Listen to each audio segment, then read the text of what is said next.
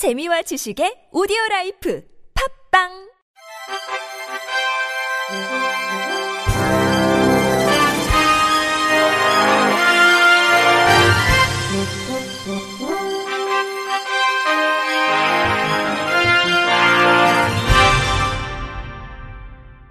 청취자 여러분 안녕하십니까? 10월 28일 수요일 KBIC 뉴스입니다. 밀알 복지재단은 10월 30일 장애인 직업 재활의 날을 맞이해 네팔 현지 장애인이 만든 수공예 제품을 판매합니다. 판매하는 제품은 tea coaster와 테이블 매트, 러그로 모두 밀알 복지재단에서 운영 중인 네팔 장애인 직업훈련센터 보이스에서 제작했습니다. 장애인 생산자가 네팔 전통 직조 방식의 원단으로 직접 재봉틀과 바느질을 이용해 만든 100% 수공예 제품입니다. 제품은 11월 30일까지 네이버 해피빈 펀딩을 통해 구매할 수 있으며 수익금은 보이스를 통해 장애인 자립 지원에 사용됩니다. 재단은 보이스가 사용 중인 재봉틀, 다리미 등 장비를 개보수해 수익 증대를 도모할 계획입니다. 밀알복지재단 홍인경 해외사업부장은 네팔의 경우 휠체어조차 타보지 못한 장애인들이 많을 정도로 장애인을 위한 인프라나 제도, 인식이 매우 부족한 상황이라고 설명했습니다. 이어 보이스를 통해 장애인들의 사회 경제적 참여를 확대해 자립을 도모하겠다고 밝혔습니다. 경기도 시각장애인 복지관은 다음 달 3일과 5일 양일간 양주 백석 볼링센터에서 2020년 제4회 경기도 시각장애인 볼링 대회를 개최합니다. 본 대회에는 국가대표 및 도대표를 제외한 볼링 선수, 심판, 운영 요원 등 약 100명이 참가합니다. 코로나19 방역수칙 준수 및 사회적 거리두기 실천을 위해 대회를 2일로 나눠 소수의 인원이 참석하는 방식으로 개최합니다. 대회는 오전 9시에 시작하며 3일은 슈퍼 약시부, 5일은 TPB1, TPB2, TPB3부로 나누어 진행됩니다. 김진식 경기도 시각장애인 복지관장은 이번 대회를 계기로 시각장애인 생활체육 활성화뿐만 아니라 경기 지역 우수 선수 발굴 육성에도 큰 힘이 될 것이라고 기대했습니다. 한국장애인 고용공단이 성남시 지역 내 공공기관 및 금융기관과 함께 지역 경제 활성화 활동을 추진합니다. 이번 활동은 참여기관이 매월 정기적으로 모바일 온누리 상품권을 구매해 장애인 거주시설 우리 공동체에 후원하고 우리 공동체는 돌고래 시장에서 소비한 다음 구매 내역을 다시 참여기관에 통보하는 방식입니다. 구매 내역 확인을 통해 참여기관은 온누리 상품권이 당초 목적대로 지역 경제를 활성화하는 데 도움이 되도록 집행됐는지 점검하는 지역 거버넌스 역할도 수행하게 됩니다. 우리 공동체 최영희 시설장은 코로나19로 후원기관 발굴에 큰 어려움을 겪고 있었는데 여러 참여기관의 지원으로 큰 도움이 됐다며 코로나19가 하루빨리 진정돼 작년처럼 공동체 식구들과 전통시장에서 장도 보면서 사회성 훈련을 마음 놓고 실시할 수 있기를 기원한다고 밝혔습니다. 공단 조종란 이사장은 코로나19로 힘든 사회 취약계층과 전통시장에 조금이나마 보탬이 되길 기대한다고 밝혔습니다. 우리 동작 장애인 자립생활센터가 오는 11월 14일 서울 여성 플라자에서 VoiceMac 컨퍼런스 랜선의 온기를 담다 따뜻한 변화 그리고 도약을 개최합니다.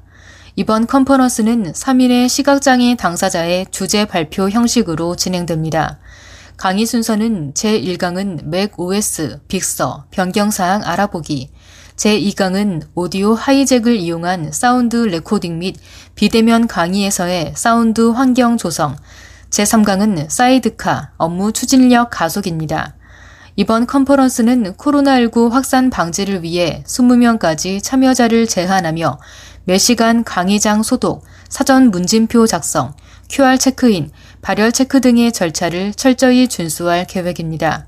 강윤택 센터장은 중증 시각장애인이 사회적 거리두기 사회 환경 속에서 적응하는데 작은 도움이 되길 바란다면서 랜선을 통해 따뜻한 온기를 서로 전달하고 그 속에서 변화하고 도약하길 바란다고 밝혔습니다. 시각장애인 피아니스트 이재혁 씨가 서울시장 상을 받았습니다. 서울시는 23일 흰지팡이의 날을 맞아 이 씨 등 시민 10명에게 서울시장상을 수여했습니다. 피아니스트 이재혁 씨는 어머니의 권유로 6살 때 피아노를 시작해 15살 때에는 세종문화회관에서 독주회를 여는 등 깊이 있는 곡 해석으로 음악계에서 인정을 받고 있습니다. 현재 한빛맹학교 음악전공과에서 근무하며 전문적인 피아노 교육을 위한 교구와 교재를 개발하고 지도 방법을 고안하며 후진 양성에 힘쓰고 있습니다. 또한 양질의 점자 확보 제작을 위해 점역 교정사 양성 프로그램에 참여하는 등 시각장애인 음악 활동을 넓히는 데 기여하고 있습니다. 대구 보명학교 소리나무 합창단이 어제 서울 켄싱턴 호텔에서 열린 제8회 전국 발달장애인 합창대회에서 대상을 수상했습니다. 이번 대회는 코로나19 바이러스의 확산으로 사회적 거리두기 지침을 준수하기 위해 참가팀별 경영 영상 촬영을 진행, 온라인 유튜브 채널 생중계를 통한 심사가 이루어졌습니다. 대상의 영광을 수상한 소리나무 합창단은 합창단원의 보건복지부 장관상을 수상했고 부상으로 상금 300만 원과 전국 장애인 합창대회 본선 진출권을 얻었습니다. 최우수상은 서울시립 종합복지관의 어울누리 합창단, 우수상은 김해 은혜학교의 인빅턱스 여성 합창단과 예비 사회적 기업 아트랑의 아트랑 합창단이 각각 수상했습니다. 한국 지적 발달장애인 복지협회 박선자 협회장은 이번 대회가 발달장애인 합창단의 예술적 재능을 발휘할 수 있는 좋은 기회로 발달장애인 복지 및 삶의 질을 향상시킬 수 있는 계기가 될 것이라고 밝혔습니다. 지적장애인 친구의 머리를 발로 차 상해를 입힌 혐의를 받는 15살 중학생에게 1심 법원이 실형을 선고했습니다. 28일 법조계에 따르면 서울 동부지법 형사 1단독 권덕진 부장판사는 폭력 행위 등 처벌에 관한 법률 위반 혐의로 기소된 A군에게 지난 22일 징역 장기 3년 6개월에 단기 3년을 선고했습니다. 권 부장판사는 콘크리트 바닥에 쓰러져서 자신을 방어하지 못하는 피해자의 머리 부위를 걷어차거나 밟아서 상해를 가했다며 범행 방법이 상당히 잔혹하다고 지적했습니다. 이어 피해 학생은 2회에 걸쳐 뇌수술을 받았고 약 10일 뒤에야 의식을 찾았다며 이 사건으로 옆에 부축하는 사람이 없으면 혼자 잘 걷지도 못하고 혼자 서 있다가 넘어지기도 하는 등 심각한 후유 장애를 겪고 있다고 전했습니다. A군은 지난 4월 19일 서울 강동구 한 주차장에서 직접장인 C군을 때린 혐의를 받고 있습니다.